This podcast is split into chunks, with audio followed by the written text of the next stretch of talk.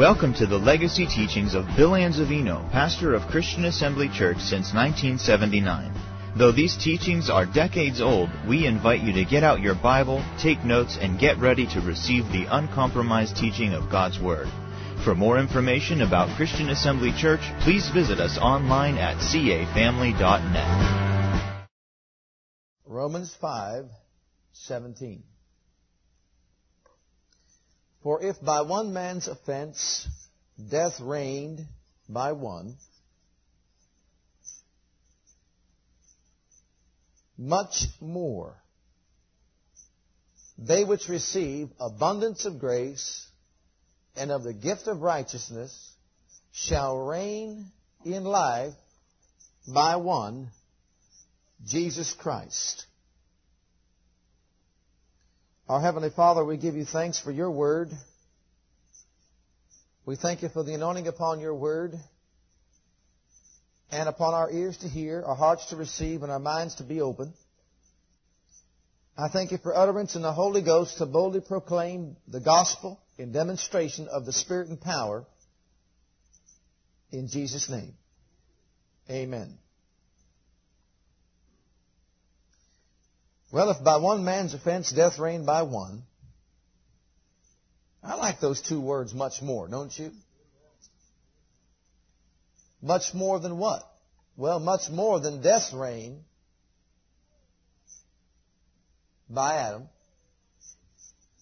We, which receive abundance of grace and of the gift of righteousness, shall reign in life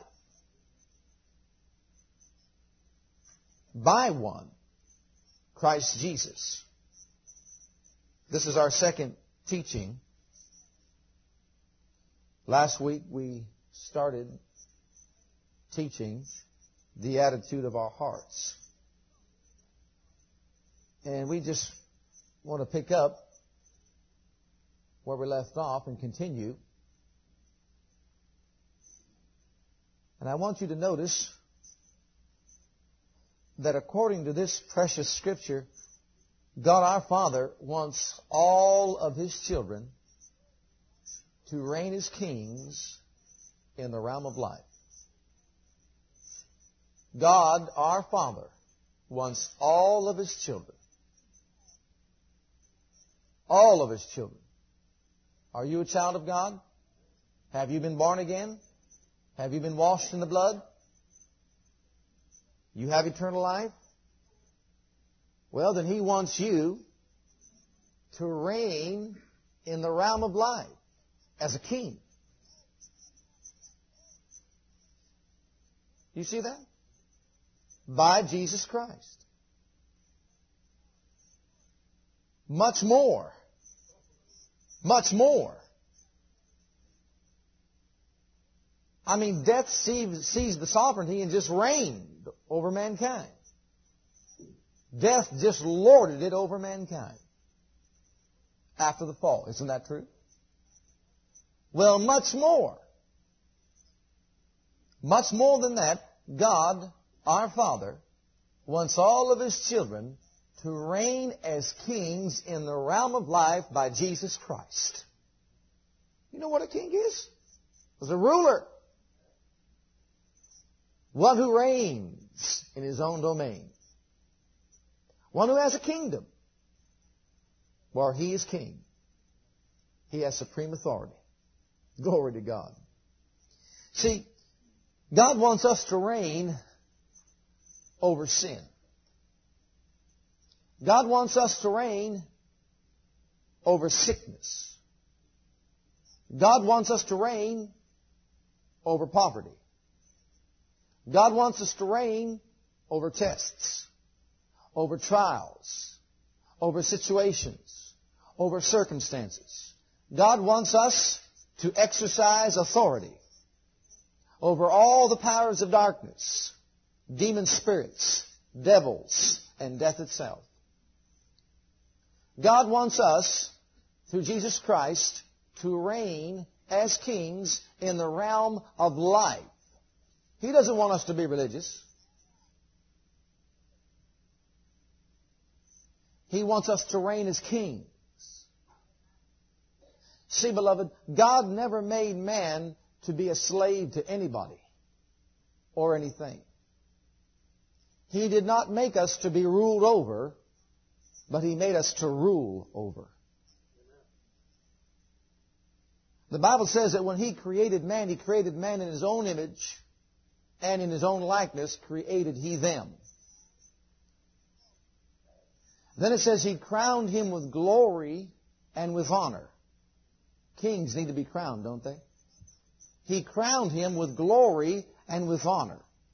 He gave him dominion over all the works of his hands.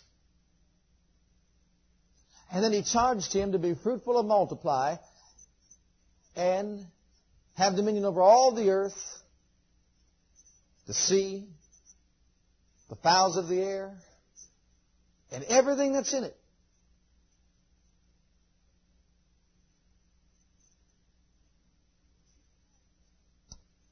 Can you imagine that? Everything. Replenish this earth, multiply, and subdue it. Just take a look at another scripture back there in Psalm 8. Psalms 8.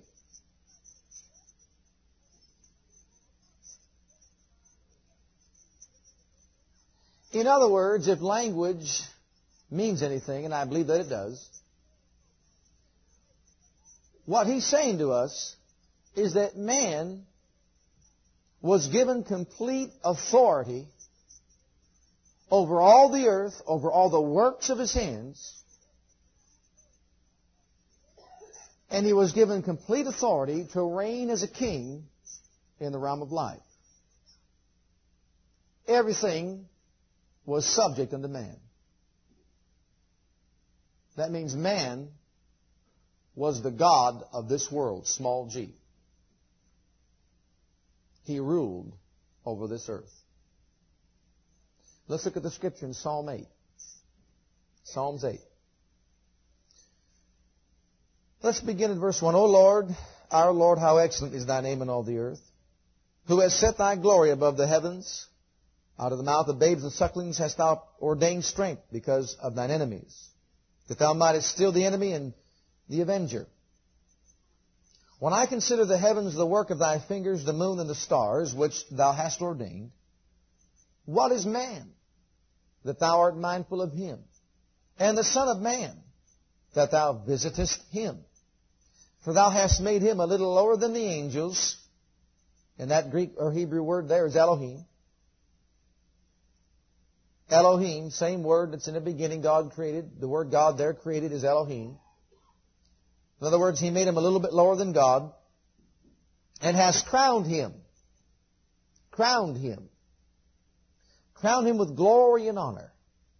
Thou madest him to have dominion. You made man to have dominion. Dominion over what? Over the works of thy hands.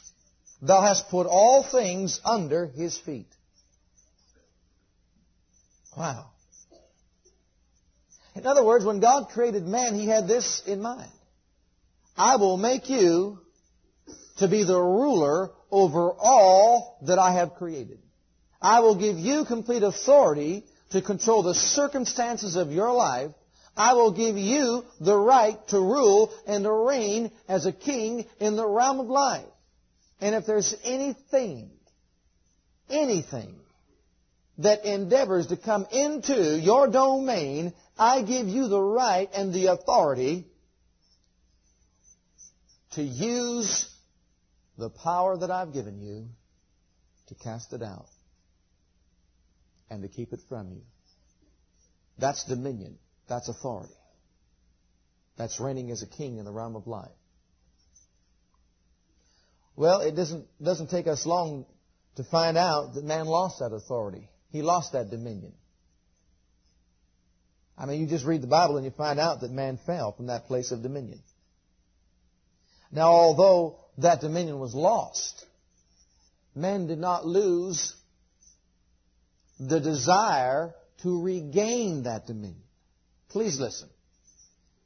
Man lost his dominion especially you young people out there. Listen, man lost his dominion, his authority when he fell. But he did not lose the desire to regain that dominion, to regain that authority. See, man hates death. Man hates disease. He hates failure. Man dreams of immortality. He dreams of a superhuman being, a superman, a Wonder Woman,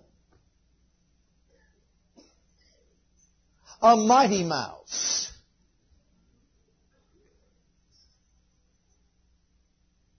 What makes him dream up these things?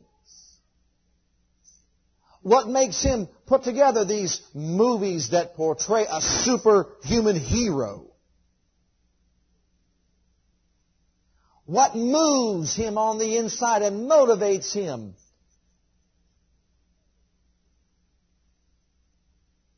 To seek this place of rulership and authority. He doesn't want to lose. He doesn't want to have failure. He doesn't want to die. Anybody out there want to die? Come on, raise your hand up. I mean, you got up this morning and said, my earnest desire today is to die. Come on. Now you might be sitting out there saying, well, I wish I were dead. But you'd be just like Elijah under the juniper tree. If you wanted to be dead, you'd have stayed where Jezebel could have cut your head off. He didn't really want to die. He was just talking like that because he's depressed. Right? Man does not want to be a failure. He does not want to lose out. He does not want to be defeated. You know, this desire, you young people listen, this desire has motivated him to, first of all, get involved in religion. Religion is born out of that desire. That desire has given birth to witchcraft, sorcery, magical arts,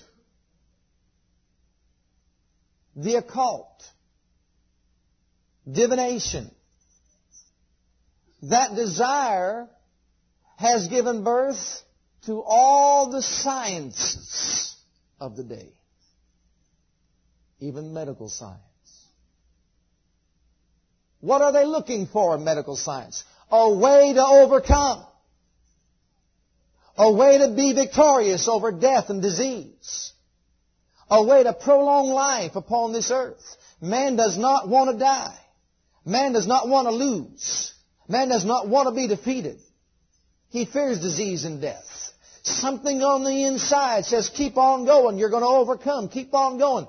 That earnest desire has given birth even to cannibalism.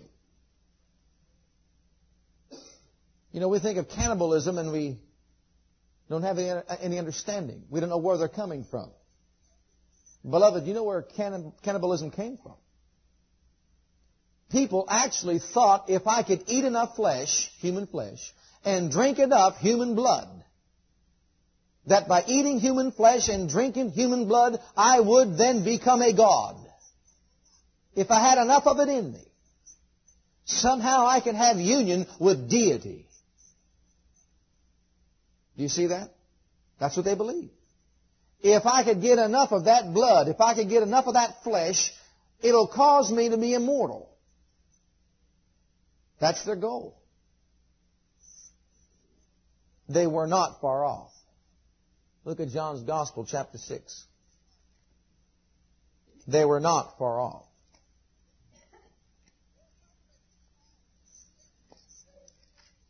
The Bible teaches us in John's Gospel, chapter 1, verse 1, that in the beginning was the Word, and the Word was with God, and the Word was God. Verse 14 of the same chapter says, And the Word was made flesh. Doesn't it? In the beginning was the Word, the Word was with God, the Word was God, and the Word became flesh and dwelt among us. Now notice this. Verse 53.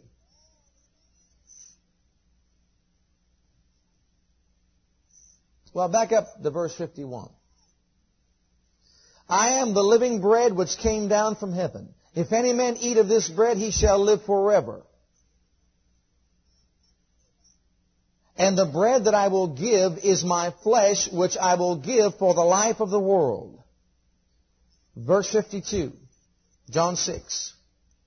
The Jews therefore strove among themselves, saying, How can this man give us his flesh to eat? Cannibalism. That's what they're thinking. Then Jesus said unto them, Verily, verily, most solemnly I swear unto you and tell you, except you eat the flesh of the Son of Man and drink his blood, you have no life in you. They thought that by literally eating human flesh and drinking human blood, they would be associated with deity. They would be united together with deity. They wanted to get to a place of immortality, a place of reigning and ruling in life by the gods. And they thought this was the way it would be done. And they sincerely thought that. And they were not far off. Verse 54. Whoso eateth my flesh and drinketh my blood hath eternal life. And I will raise him up at the last day. For my flesh is meat indeed, and my blood is drink indeed. He that eateth my flesh and drinketh my blood dwelleth in me, and I in him. As the living Father hath sent me, and I live by the Father, so he that eateth me, even he shall live by me. This is the, that bread which came down from heaven, not as your fathers did eat manna and are dead. He that eateth of this bread shall live forever. Now, we don't believe in cannibalism, do we? But we believe in the spiritual significance of the Lord's Supper. It's a spiritual truth that He's conveying to us. And he's saying we are actually eating of his flesh and drinking of his blood, so consequently his life, which is the life of God in union with man, is actually entering in to our spirits. Beloved, we receive more than the forgiveness of sins when we were saved we receive more than having our sins remitted. We received union with deity. Now the sad thing about this, you preach this in most Christian churches, and you know what they think? You're an extremist. You go find someone who practiced cannibalism, and you say, I found out the right flesh and I found out the right blood it'll unite you with deity. And they'll say, I'm ready. That's why sometimes I think it's easier to tell those that are without than to tell those that are within. I mean to tell you. I mean that. We received union with deity. You're in there in John. Go over to John's Gospel chapter 14.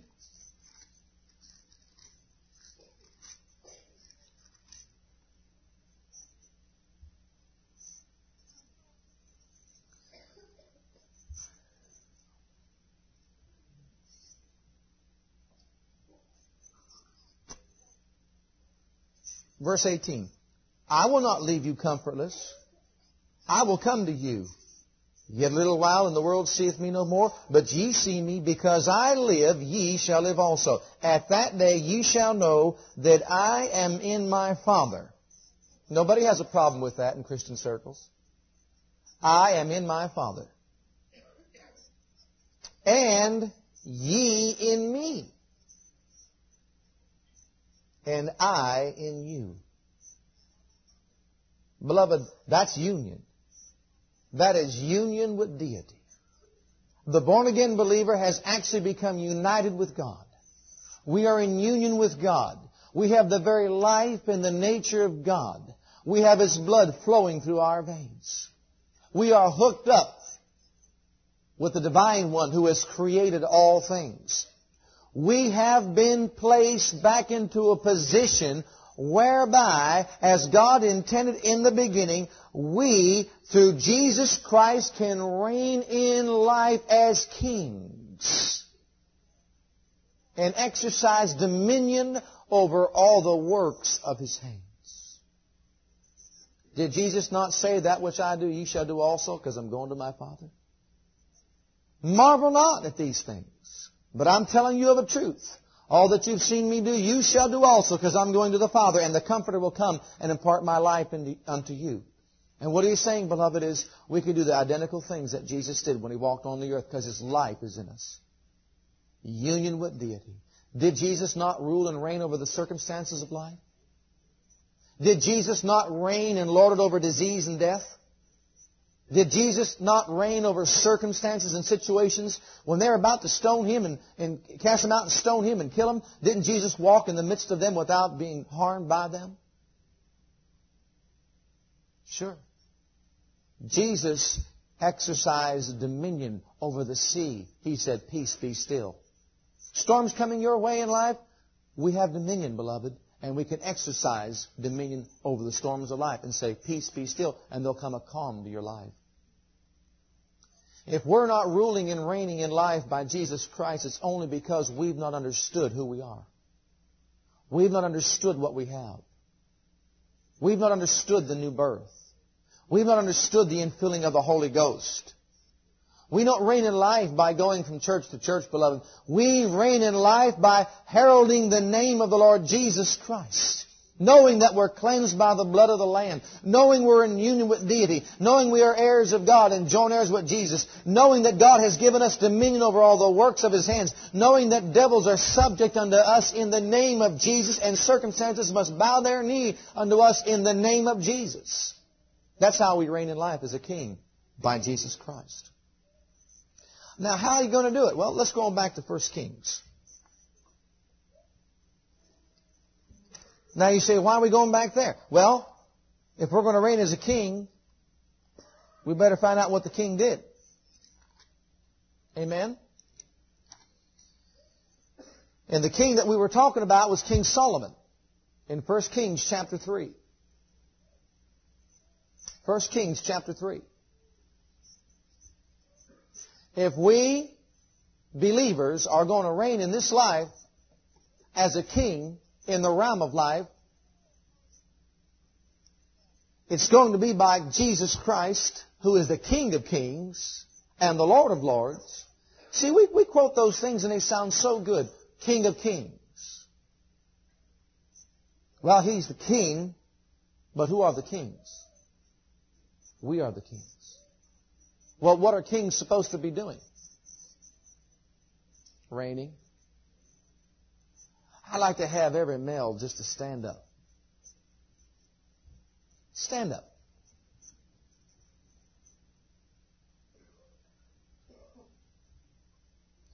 You are a king in the realm of life. God has crowned you with glory and with honor. God has given you dominion over all the works of His hands. And He said unto you, subdue the earth. Lord it over everything and anything that is foreign to my nature and to my kingdom. And when things come your way that are contrary to what I've spoken in my word, you reign as a king with the scepter of righteousness. And you tell sin to bow its knee.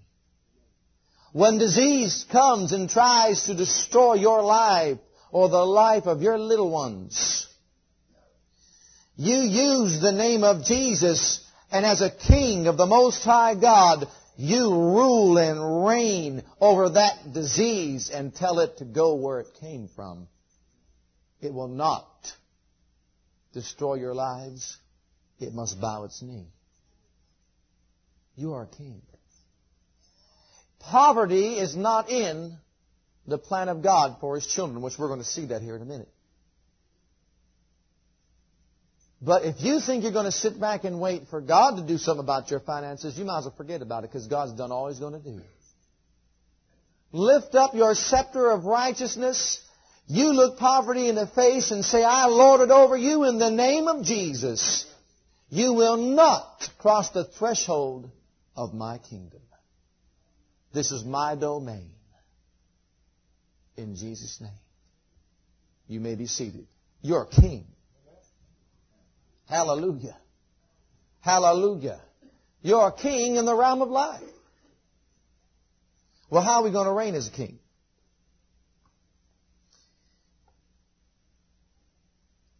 The only way we're going to reign as kings in the realm of life, beloved, is by having an understanding heart.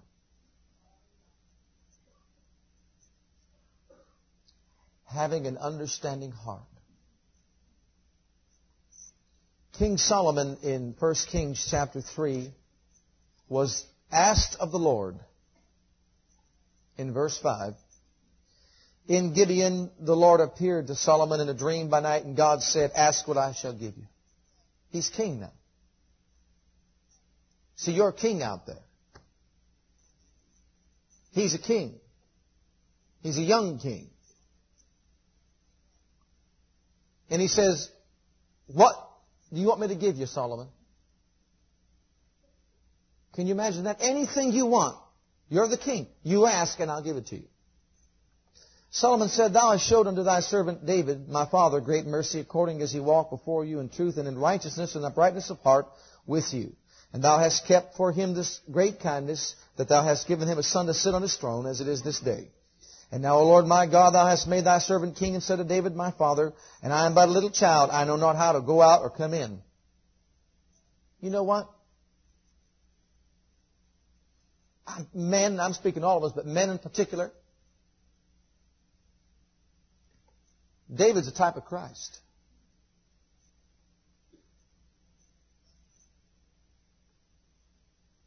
We're a type of Solomon. When Jesus walked this earth, He reigned as King in life. Over all circumstances. When you were born again, you became a child of God. And becoming a child of God, you became an heir to the throne. Only your father's name's not David, it's Jehovah. Jesus was king we are king in his stead in the earth. Do you see that? He's gone back to his throne in glory. But he says, I've left you as kings in the earth. As a king, ask and it shall be given you. He told Solomon, Solomon, ask and I'll give it to you. We that are kings in this earth must follow the same footsteps of Solomon if we're going to be successful. He said in the next verse,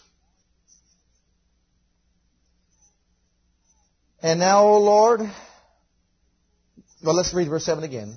My God, thou hast made thy servant king instead of David my father, and I'm a little child. I know not how to go out or come in. When it comes to the kingdom of God, men, we don't know a whole lot about it. When it comes to reigning as a king over death, disease, and sin, and devils, and demons, we don't know a whole lot about it. We could be good religious Christians, don't get me wrong. We can go to church. But we can watch death come and steal our loved ones away from us. And sit back and not do anything about it.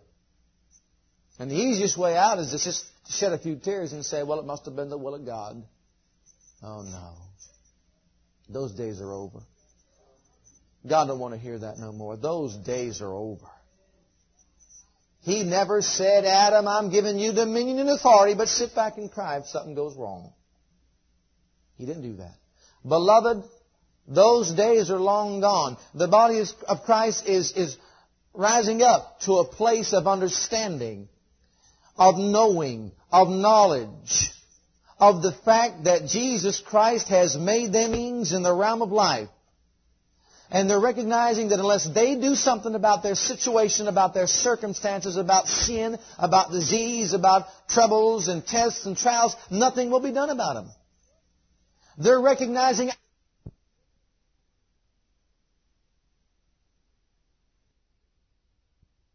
the things of God. I need to know the power of Jesus' name. I need to know how to use that name in the power of the Spirit. I need to know the Word of God. I need to understand the plan of God. I need to walk in light of that plan. That's what they're finding out today. And they're running to and fro everywhere. Why? Because they're looking for a place where they're going to hear the unadulterated Word of God. That's why. That's what they're doing. And they're not getting it where they're at, and they're trying to find a place where they're going to get fed because they're hungry for the things of God. Man is tired of being defeated in life. Man is recognizing that the only way they're going to be a, reign supreme in this life is by the blood of Jesus. Because medical science doesn't have the answer. Because spiritualism doesn't have the answer.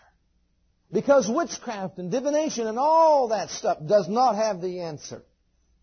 All the sciences of the world do not have the answer. But there's an answer. His name is Jesus. Hallelujah. His name is Jesus. And thy servant is in the midst of thy people, which thou hast chosen a great people that cannot be numbered nor counted for multitude. Give therefore thy servant, give, in verse 9, give, give, Give therefore thy servant. That's what I'm asking you for. Men of God, women of God, you ask of God. He said, ask it will be given you. You ask Him to give you what Solomon asked for. What did he ask for? An understanding heart. Oh, I have labored to teach faith. I have labored and struggled to teach God's people faith and spent hours in study to teach God's people faith. And the Spirit of God just took me to a place of understanding and it rose up within me. You can't teach them faith. They'll never understand faith if they don't have an understanding heart. They have to have an understanding heart, a heart attitude that is open. Otherwise, I can't get it over to them. Solomon said more than anything else, I esteem an understanding heart to be of greater value to me than wealth, honor, glory, long life, the life of my enemies.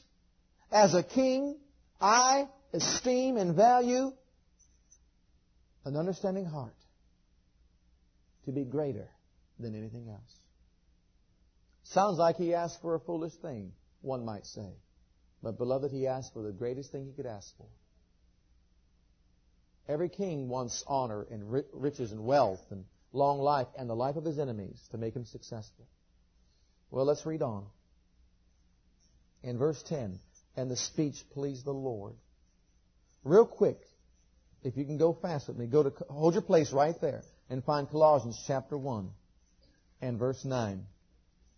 We have read this scripture and quoted this scripture hundreds of times, but I want you to see it in this light because this will add more light. It'll shed more light upon this beautiful scripture.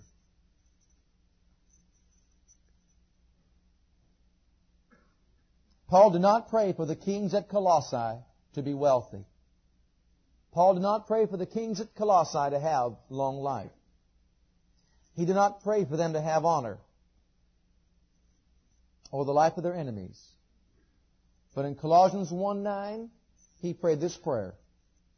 For this cause we also, since the day we heard it, do not cease to pray for you and to desire that you might be filled with the knowledge of His will in all wisdom and spiritual understanding. Isn't that what Solomon asked for? And the next verse back there in King said it pleased the Lord, didn't it? Look at this next verse. That you might walk worthy of the Lord unto all what? pleasing. You'll never walk worthy of the Lord unto all pleasing without having the knowledge of His will and all wisdom and spiritual understanding. No matter how hard we want to try, or how religious we may be, or how it looks from an outward appearance. Beloved, have you asked your Father for a hearing heart, for an understanding heart, to understand His will in all wisdom and spiritual understanding? I sit here or stand here many times and I, I go back to First King, and and I'll say it's not God's will for you to die prematurely. And you don't know how many people come up and say, "Well, I don't believe that." It's not God's will for you to be sick. Oh, now, brother, I don't believe that. It's not God's will for you to be in poverty. Oh, you could, and you could preach to them until Jesus comes. And their heads are like cement. Thoroughly mixed and well set. I mean it.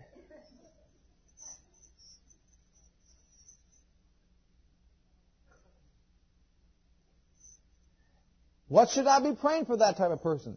Father, I pray that they become filled with the knowledge of your will in all wisdom and spiritual understanding.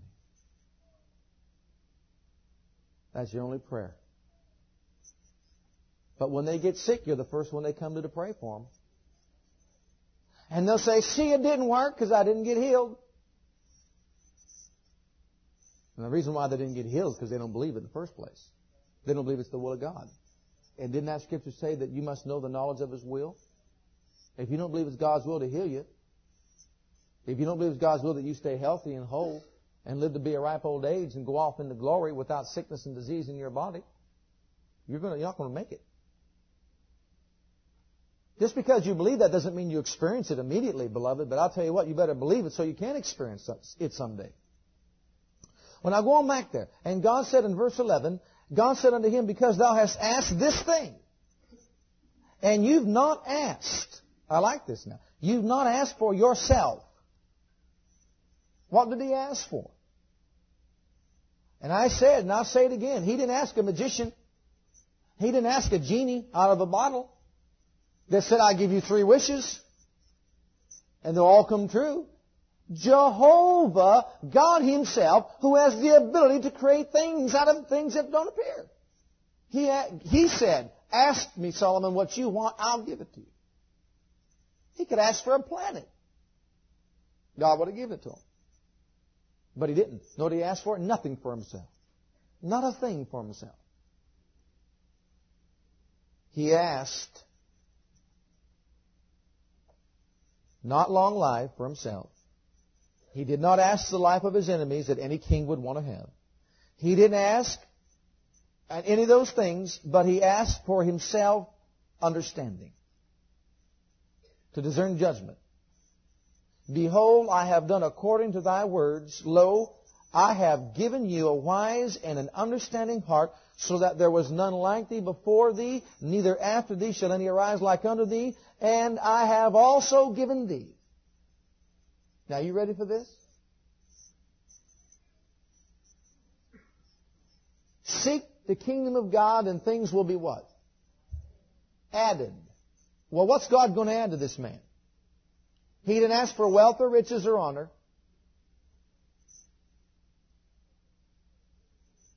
God is a rewarder of those that diligently seek Him. Solomon was seeking the very heart of God.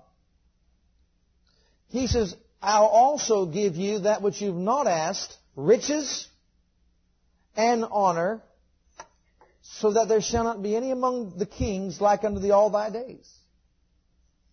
You know, when you seek God for the right thing, He adds to you other things. All right, that was unconditional. He said, I'm adding this to you, riches and honor. But look at the next verse.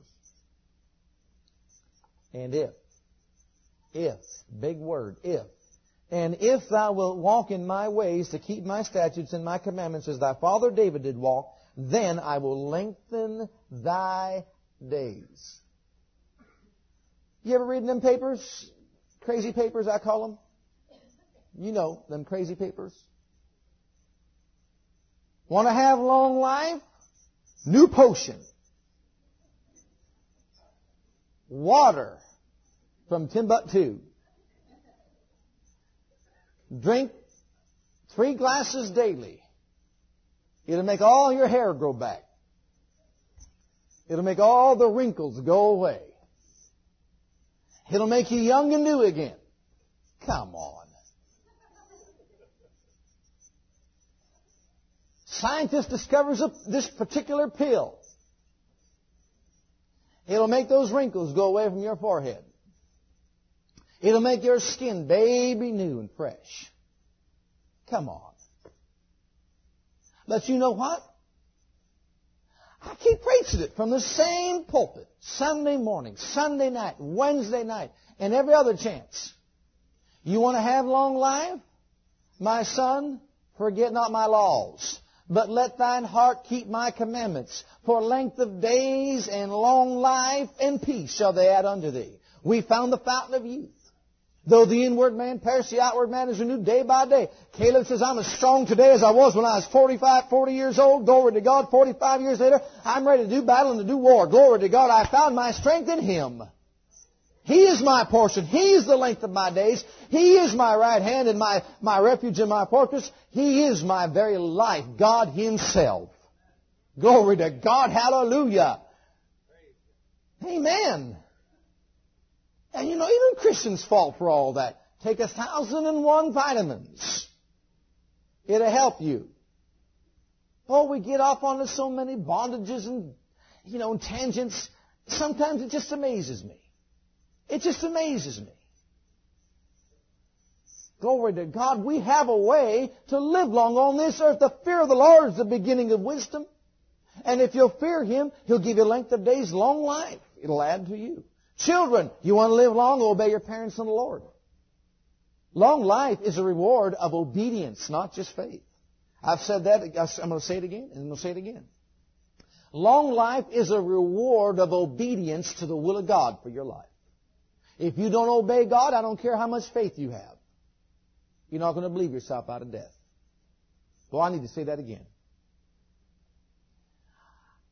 If you're disobedient to the plan, purpose, and will of God for your life, I don't care how much faith you have, you will not believe yourself out of death. Solomon was given that promise at the age of 20. He reigned as king for 40 years and died prematurely at the age of 60. But God said to Solomon, if you will obey me, if you'll keep my statutes and judgments and commandments, I'll give you long life. But he didn't do it. He got involved with other wives, foreign wives, strange wives, the Bible says, and it turned his, what? Heart from the Lord. You know that heart he started out with right there? It was turned. And when your heart is turned from, from the Lord, and it's hardened, beloved, God's not obligated to keep that promise because it was conditional based upon your obedience. Do you see that? Children, obey your parents in the Lord. I'll tell you what, if I was a young child, about 12, 13, 14, you know what? I, would get on, I'd get on that scripture. And I'd bring it before God every day. I'd say, Father, you know, you got to counsel with young, young people. Young people, I'll give you one counseling lesson right this morning. Do you want to live long on this earth? Teenagers, do you want to live long on this earth? Do you want well days? Well days are healthy days. Do you want long days? That's long life. On, on this earth? Do you? Sure you do. God gave you the, the formula. He gave you the way to have it. Children, obey your parents in the Lord. Is that what it said? It did not say, children, take 1,400 vitamins a day. Children, eat a proper diet. Children, work out, exercise. Children, dress warmly in winter. It didn't say that. What did it say? Children, have great faith that you may live long. It didn't say that, did it? Said, children, obey.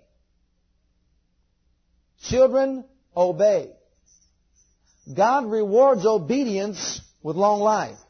Can you say amen? God rewards obedience with long life. Clap your hands, all you people.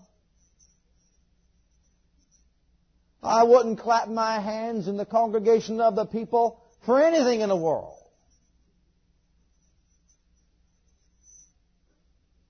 God rewards obedience. Sing unto the Lord with a loud voice. Lift up your voice in the congregation of the people and shout praises unto your God. I wouldn't do that for anything in the world. But you know, I'm just so sick. Would you come and pray for? Your faith's not going to believe you out of your death. And my faith certainly isn't. Paul and Silas prayed and sang praises unto God, and everybody heard them. Glory. And God was there. Long life is a reward of obedience. It's an attitude. It's an attitude. You people worship and praise too much. I'm not coming at 6:30. I'm coming at 7. I don't care how many voted to come at 6:30. I will not walk in those doors before 7 o'clock. Huh.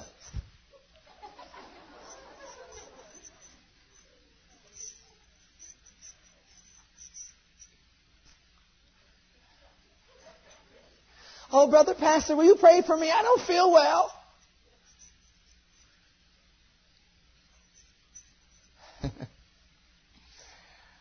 Hold on. You complained about 6:30. Why we're off on this, I don't know. And surely I've not been here 9:30 on a Sunday morning ever since it was changed from 10:30. No, I'll be here quarter to no earlier. You want to, you want a golden nugget? God does not reward you according to what you do. God rewards you according to the attitude in which you do it.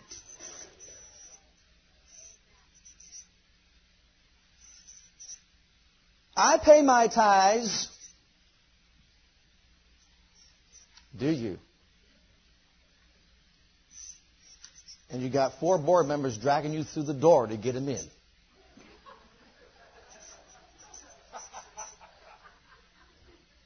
I leave tips after someone kicks you in the shins four times.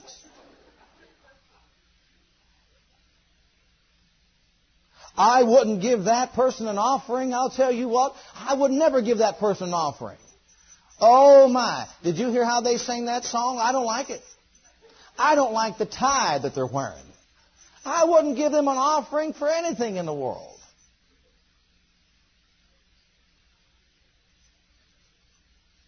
See, beloved, God does not reward us according to what we do. He rewards us according to our attitude, the attitude in which we do it.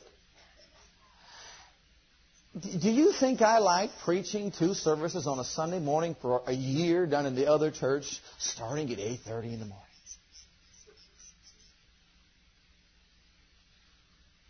It don't bother me. What's the difference? I'm, i start at 6.30 anyhow. It doesn't matter to me. And it doesn't matter to me if we go until 11 o'clock at night. I want to show you something over here. This, this fella got rich. Did you know that?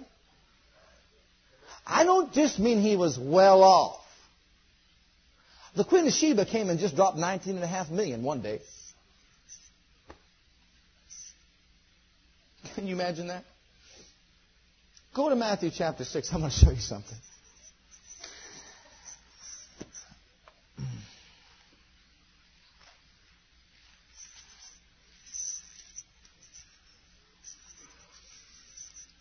Here's a secret.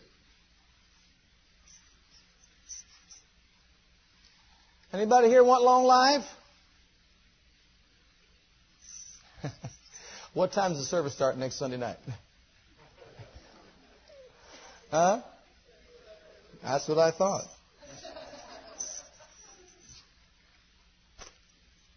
You say, how could that do anything to me? Beloved, it'll turn your heart away from God. You become critical about what's going on, it'll turn your heart away from God just like that. I mean that. It'll turn your heart. Those women turned his heart away like that. Right away from God. Got back to doing his own thing. Matthew chapter 6. When I shared two things with you last week, and I just want to just say them again and then go, go a little bit further. I said that when I first was saved, I asked the Lord for wisdom and knowledge. And my exact words were, if you'll teach me your word, I will devote and dedicate my life to teaching your people how to live by faith. Those were my very words. I didn't say I want to learn your word so I can get wealthy. I didn't say I want to learn your word so we could enjoy all the blessings. I didn't have an arrogant attitude like many, many, many have, too many have, as far as I'm concerned, the body of Christ, so that I could show who I am for honor, or I can prove you wrong. I never had that attitude. When I studied healing, I didn't study healing to prove you wrong or somebody else wrong. I say you, not you. I mean people. Never was the attitude of my heart. My heart attitude for studying healing in the Bible was because I found out that my Savior died for my healing, and I was concerned about His blood, that it would not be shed in vain. That's why I studied it. And if someone walks up to me and says, I can prove you're wrong, this isn't right, I just sit back and say, Oh, my Father, give him an understanding heart. Don't you know you're talking about the blood of your Savior when you say that? Oh, God doesn't want to help you in your time of need. He puts you through all these troubles. Don't you know Jesus said, Father, protect them from evil in this world? And shed His blood and sealed His blood on that covenant so He would? I'm not trying to prove anybody right or wrong. I'm just trying to justify what Jesus has done in my life. I'm just trying to let His blood be effective in my life. Can you say amen? And I'm not concerned about what anybody else believes. Because I'm not trying to prove you're wrong. I'll tell you, if you come up to me and say, look, I'm going to prove this or I'm going to prove that. Beloved, let me say something to you. You won't argue with me about it. Because the Bible says avoid stripes and, and questions that gender stripes. I'm not concerned about it. You're entitled to believe what you want. If you believe God breaks your leg, you can. If you believe He makes you sick, you can. If you believe that you don't have power over sin, you can believe that if you want. You believe the rapture is pre, post, mid trib. It doesn't matter to me. You, believe, you can believe anything you want. Only one it's going to affect is you. It's not going to affect me. Do you see that? I'm not here to debate the Word of God. I'm here to humble myself before God so that He can pour into my spirit all that He is, all that He ever will be, and we together can enter into a realm of reigning as kings in this life by Jesus Christ. That's why we're here. Amen. And I believe that you're all here because you want to learn how to reign as a king.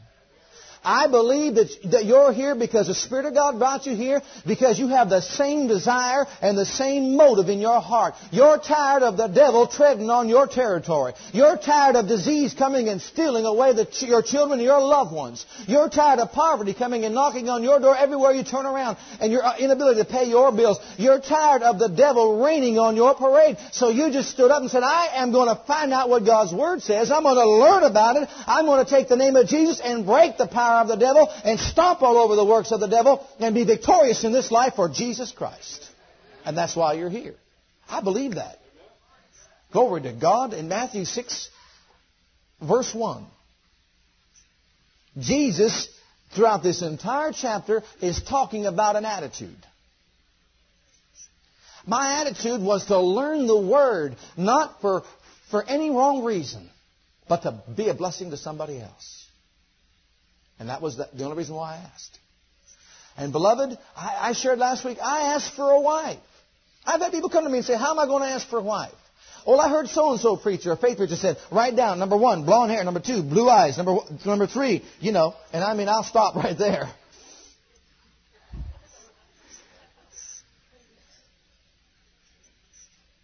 And I heard it that way. That's the way he preaches it, brother. You're just, I thought you was a man of faith. I am.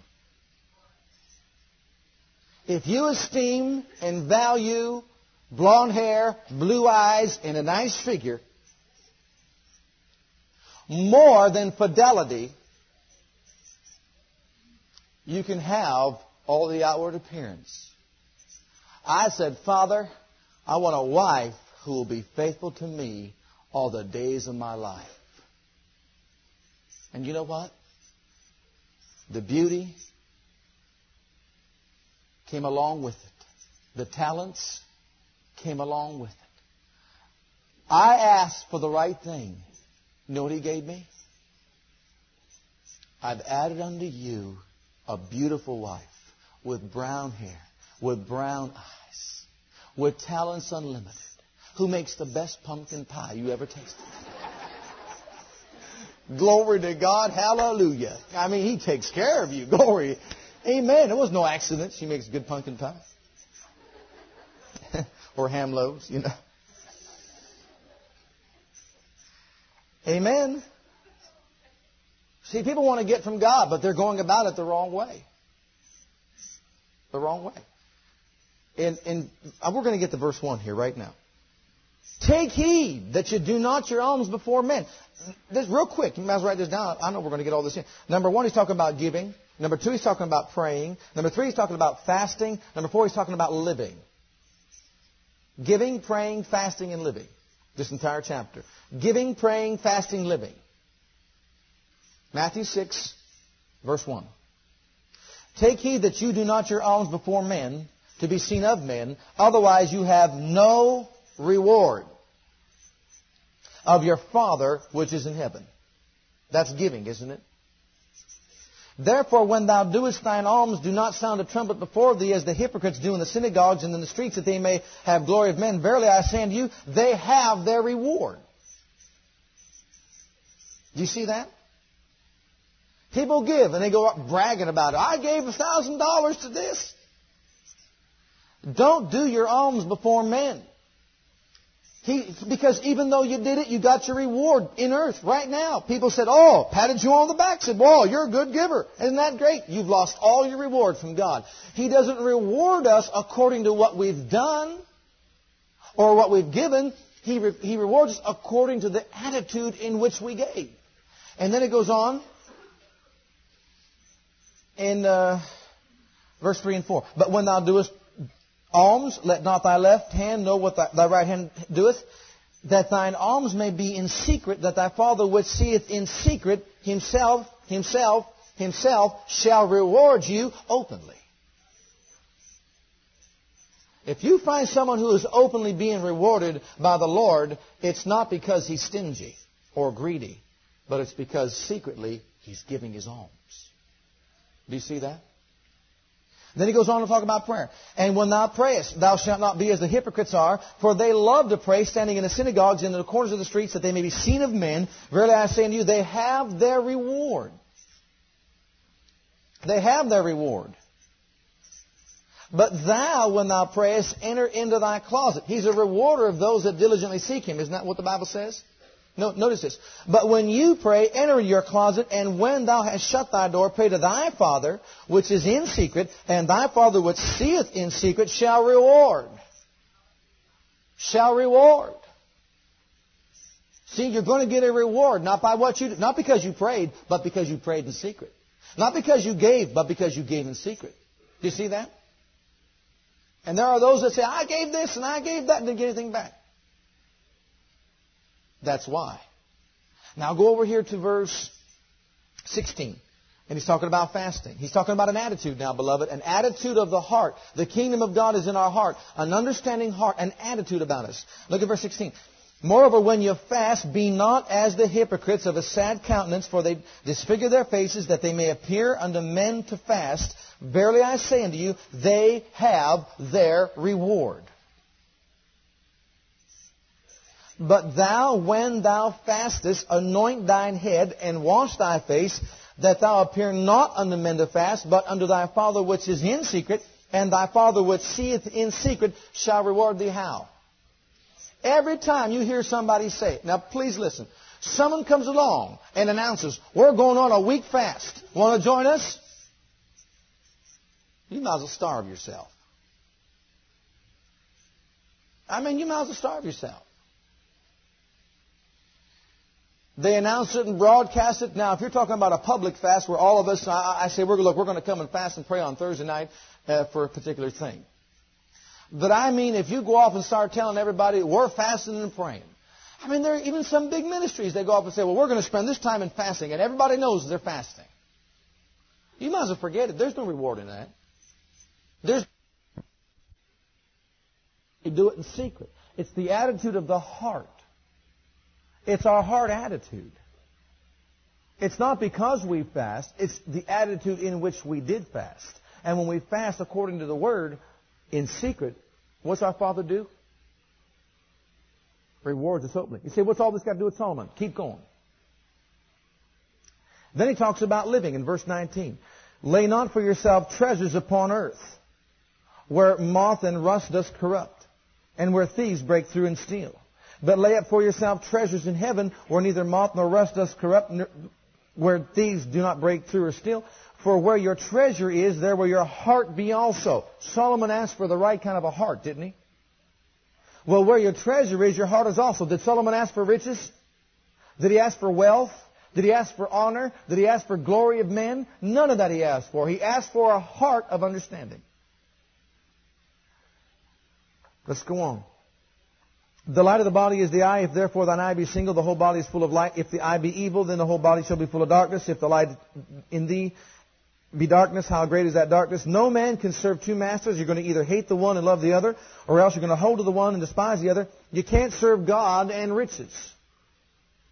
You can't serve both God and riches. So he says, therefore, Jesus says unto us, don't take any thought for your life, what you're going to eat or drink, what you're going to, for your body, what you're going to put on, isn't the life more than meat and the body than raiment? Behold, the fowls of the air, they sow not, neither do they reap, they gather in the barns, but your heavenly Father feedeth them. Are you not much better than they? Which of you, by taking thought, can add one cubit unto his stature? And why take you thought for raiment? Consider the lilies of the field, how they grow, they toil not, neither they spin. And yet I say unto you that even Solomon, even who? Even who? Who? Solomon. This whole chapter is talking about the heart of Solomon in the beginning. Jesus is saying, you cannot set your affection on things and do things with a wrong attitude and expect a reward from God. Well, brother so-and-so gave away his car, so I'm going to give away mine. And that's what people do in the faith walk thinking they're going to get a car back. And they don't get a car back. They ride their bicycle. Well, so and so gave this money away that was supposed to be for a bill, and the Lord gave him twice as much money back. So I did it. And the bill collector was knocking on your door. See, it's the attitude in which we do, with which we do things, beloved. Solomon, he said, in all his glory, was not arrayed like such as one of these. Let's read the rest of that and then I'll close it here. Wherefore, if God so clothe the grass of the field, which today is tomorrow's cast into the heavens, shall he not much more clothe you, you little faith? Therefore, take no thought, saying, What shall we eat? What shall we drink? Wherewithal shall we be clothed? After all these things the Gentiles seek. For your heavenly Father knows that you need all these things, but seek ye first the kingdom of God and his righteousness, and all these things shall be added unto you. Now, beloved, he's talking about the attitude that Solomon had. He's talking about this. As I added to Solomon all those things. Do you see this? Why do you think he said Solomon? Solomon's a king. You ready for this? God wants us to reign as kings in the realm of life, over death, over disease, over poverty, but He wants us to do it with a right heart attitude, seeking His kingdom, and if need be, give up everything in this life, focusing only on the Word, focusing on the heart of God, seek the very heart of the Father, seek the wisdom of God, seek the knowledge of God, seek the understanding of God, just seek God, be so intent and caught up in seeking God and His Word, His love, His attitude of heart, and as you're doing that, He says, I'll add to you. I'll add to you. All the things you need to live in this life, I'll add as I added unto Solomon. And if you will obey me, I'll give you a long life. It might cost you all that you possess in this life to find the wisdom of God. Did you know that? Now here's what I want to get into, and we're going to have to pick it up a little bit later. I'll give you just a little bit of it. When I prayed that prayer and said, Father, all I want from you is wisdom and knowledge of your word to devote my life to your people to teach them faith. I did not know I was like that rich young ruler that came to Jesus and said, What do I lack concerning eternal life? I've done all the things I'm supposed to do as a Jew. I've, I love God. I've obeyed my parents. I've, I've done this. I've done that. What do I lack? I sense a lacking within me. I want so much more. That's why he came to Jesus. He was serious. I lack so, there's something empty on the inside of me. This desire that I have to do what? To rule and to reign over the circumstances of my life. Money doesn't do it. I just can't do it. What do I lack? Jesus said to that man, sell all that you have. Didn't he ask? Didn't that man ask what he needs to do? He said, sell all that you have, give it to the poor, and follow me. And the man got sad at that saying because he had great possessions and he walked away. But, beloved, when I asked, you know what his voice said to me? Leave your job. Leave your family. Leave the house you've always wanted to live in that you've finally gotten into, that you and your wife love so much. All your family. Leave the state. Go somewhere else. Leave your security. Leave your hospitalization. Leave everything you possess in this life behind and come follow me. And I looked at my wife and she said, okay. And we did. And from that day to this, I want you beloved ones to know that we have never, never, never considered anything from a materialistic standpoint in our lives. When we gave up that home, we gave it up with the belief that we'll never own a home again in our lives. When we gave up all the security of this life, we never ever knew whether again we'd ever have a bank account or we'd possess a penny to our credit. But we were seeking for reality with God. I say this, beloved, not, not, I, I don't like talking like this, but I have to because the Lord wants me to. I have to. It's, it's time to bring this other aspect of it out. When we came here, and you could ask any board member that was here at the time, when we came here and God already spoke to me and said, You be the next pastor of this church, He already spoke to me in audible voice. I already knew that. It was confirmed by the people. And the vote was taken and all that. You could ask any board member. We never asked, never asked, What are you going to pay us? Those words never fell from our lips. And I'll be perfectly honest with you. When we had the board meeting and they said, talked about finances, it took me by surprise. And when I say that, I mean it took me by surprise because when they said, this is what we can do for you, is it okay? As far as we're concerned, I, I never thought of that. I mean to tell you, that thought did never cross my mind. Never. Not for a moment. Not for a second. Who cares? If you say, we'll give you a dollar a week, okay. That's fine. I'm not here for a dollar a week. You say, we'll give you a million dollars a week. I'm not here for that. It don't matter if you want to give me one, two, three, four, five. It, it doesn't matter. It never did, and it never will. And I'd go a step further. As far as I'm concerned, I'm still preaching to 35 people.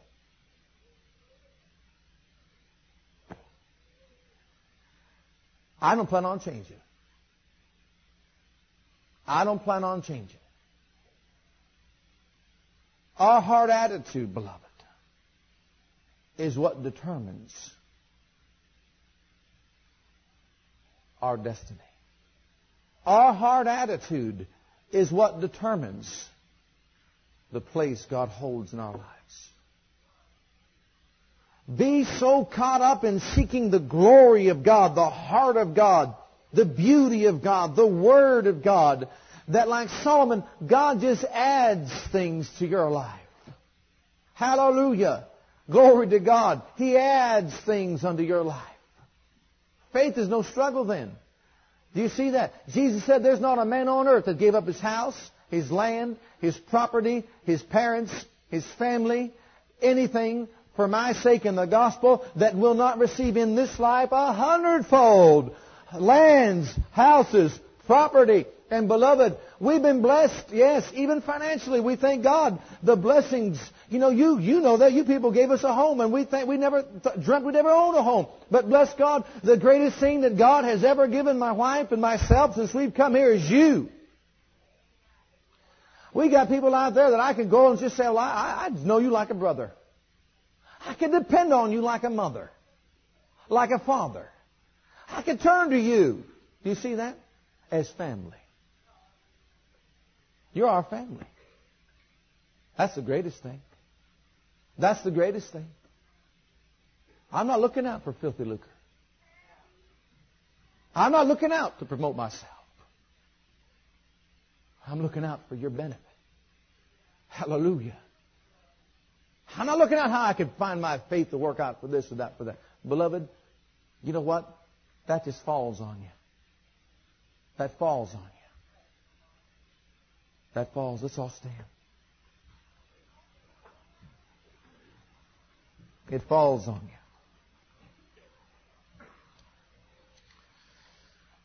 Oh, Father. Attitude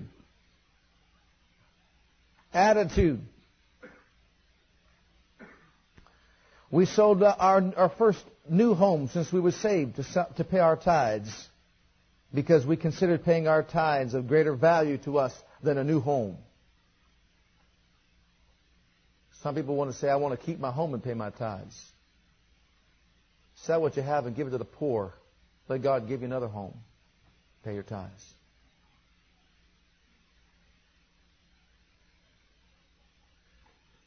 Some will tell you, I won't come to your church and preach unless you sign a contract to give us $2,000.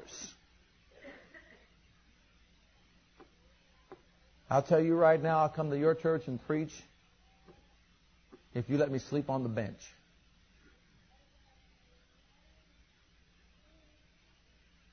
Attitude. Attitude.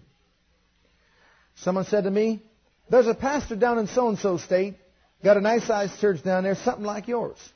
Said, what he does is got, he gets kind of busy, so what he does is just takes the phone out, changes it, unlisted number, doesn't socialize with any of the people, isolates himself and keeps himself from the people. That way, he could get more study time in and more prayer time in. If I ever become a pastor, he says, I'm going to be just like that. I said, You will? He said, Yeah. What do you think about it? I said, I'm glad you asked. I said, brother, a pastor is a shepherd. A shepherd tends the sheep. A shepherd is with the sheep. A shepherd lives with the sheep. He eats with the sheep. Jesus is the model shepherd. When they came to him and said, Lord, my servant is dying, sick of the palsy. He said, I will come and heal. When Jairus said, My daughter's at the point of death, what can you do? He says, I will come and I'll be there.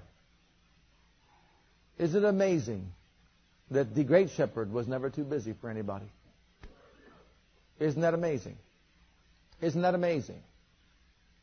And when we got done talking, he said, I guess I won't be like that, Pastor. He said, I guess I'll be like Jesus. I said, You've heard from God. Oh, yeah.